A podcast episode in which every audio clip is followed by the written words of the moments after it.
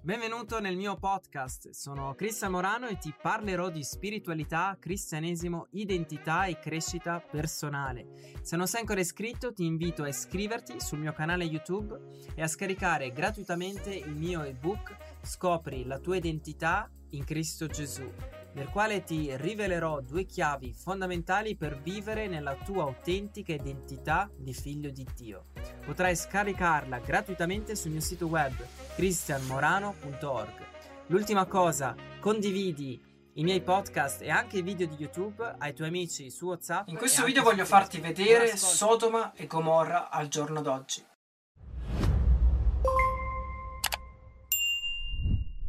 Penso che sai la storia di Sodoma e Gomorra, quando i tre angeli sono andati a trovare Abramo. Abraham.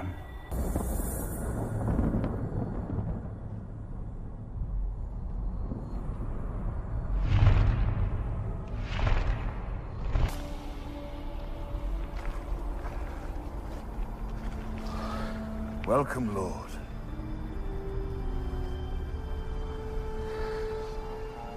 Please, join me.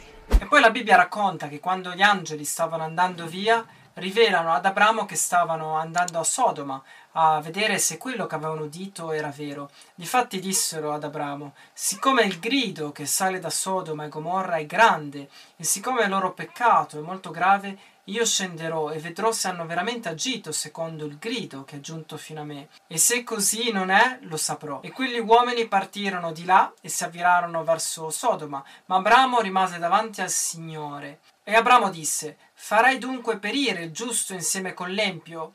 Forse ci sono cinquanta giusti nella città, davvero farai perire anche quelli? Non perdonerai a quel luogo per amore di cinquanta giusti che vi sono. Non sia mai che tu faccia una cosa simile, far morire il giusto con l'empio, in modo che il giusto sia trattato come l'empio. Non sia mai. Il giudice di tutta la terra non farà forse giustizia?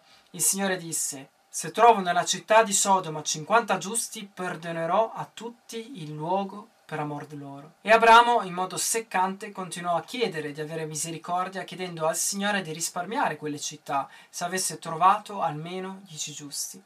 E in serata gli angeli del Signore arrivarono a Sodoma e incontrarono Lot, che era il nipote di Abramo, nel quale si era trasferito lì. E Lot convinse gli angeli del Signore ad andare a casa sua, perché in realtà loro volevano passare la notte in piazza.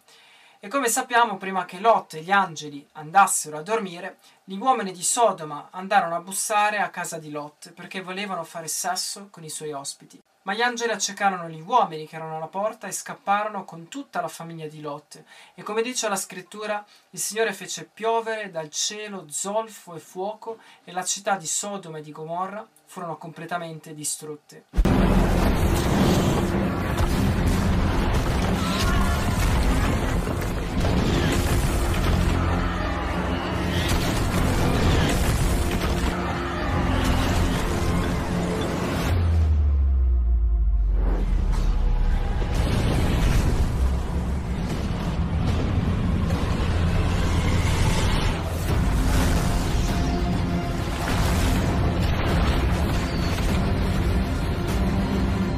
Ma ora vediamo, al giorno d'oggi, cosa è rimasto e cosa c'è a Gomorra. Questa è la terra di Gomorra, quello laggiù è il Mar Morto, e tutte queste linee sono state causate dal forte fuoco, e questo è quello che rimane, ed è un misto di terra, di ceneri, e si possono vedere anche forme di costruzioni. Questo posto ora è completamente deserto, ma in realtà, prima che Lot si trasferì, era una terra irrigata, come giardino. Difatti è scritto: Lot alzò gli occhi e vide l'intera pianura del Giordano, prima che il Signore avesse distrutto Sodoma e Gomorra. Era tutta irrigata fin a Soar, come il giardino del Signore, come il paese d'Egitto. In questa terra, come dice la scrittura, furono commessi tanti peccati, di perversione, di sesso con demoni, di omosessualità, peccati di idolatria, e come sai la conseguenza del peccato è la morte. E difatti in queste terre ci sono moltissime ossa, la maggior parte hanno segni eh, che queste persone sono state bruciate durante la loro morte. Questa è una pietra di puro solforo e questo tipo di solforo è stato analizzato da molti studiosi ed è molto puro. Ora bruciamolo e vediamo cosa accade.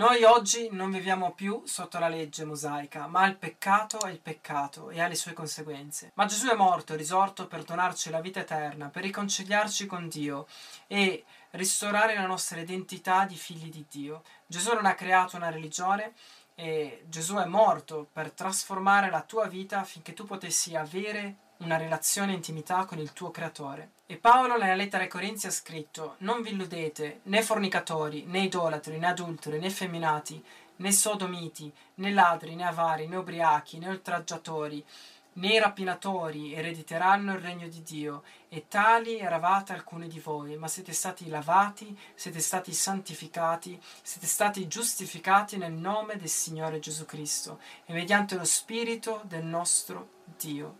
Sì, ogni uomo, prima che fosse lavato nel sangue di Gesù, che venisse redento, reso santo e trasformato nella potenza dello Spirito Santo, era un fornicatore, un idolatra, come loro io. Ma ricevendo la grazia di Gesù, sono nato di nuovo, sono stato trasformato e sono stato riconciliato con Dio e ho una relazione personale con Lui. Quindi, se tu non conosci Gesù e non hai fatto esperienza di Gesù, ti invito ad aprire il tuo cuore e a ricevere quello che Lui ha fatto sulla croce per te, e sperimentare il suo amore, lasciarti trasformare. Gesù non è una religione, ma desidera avere un incontro personale con te, a farti sperimentare la sua vita, a farti sperimentare il suo amore, perché tu sei degno di stima, sei amato. Ti benedico e se vuoi iniziare un'avventura con Gesù ti invito a eh, ripetere questa preghiera, che alla fine non è un rito magico, ma è soltanto il primo passo per veramente mettere fede, fede in quello che Gesù ha fatto sulla croce per te, e mettere fede che Gesù è morto e risorto per te, ricevendo il perdono dei peccati. Quindi ti benedico e ti invito a leggere e a fare questa preghiera col cuore.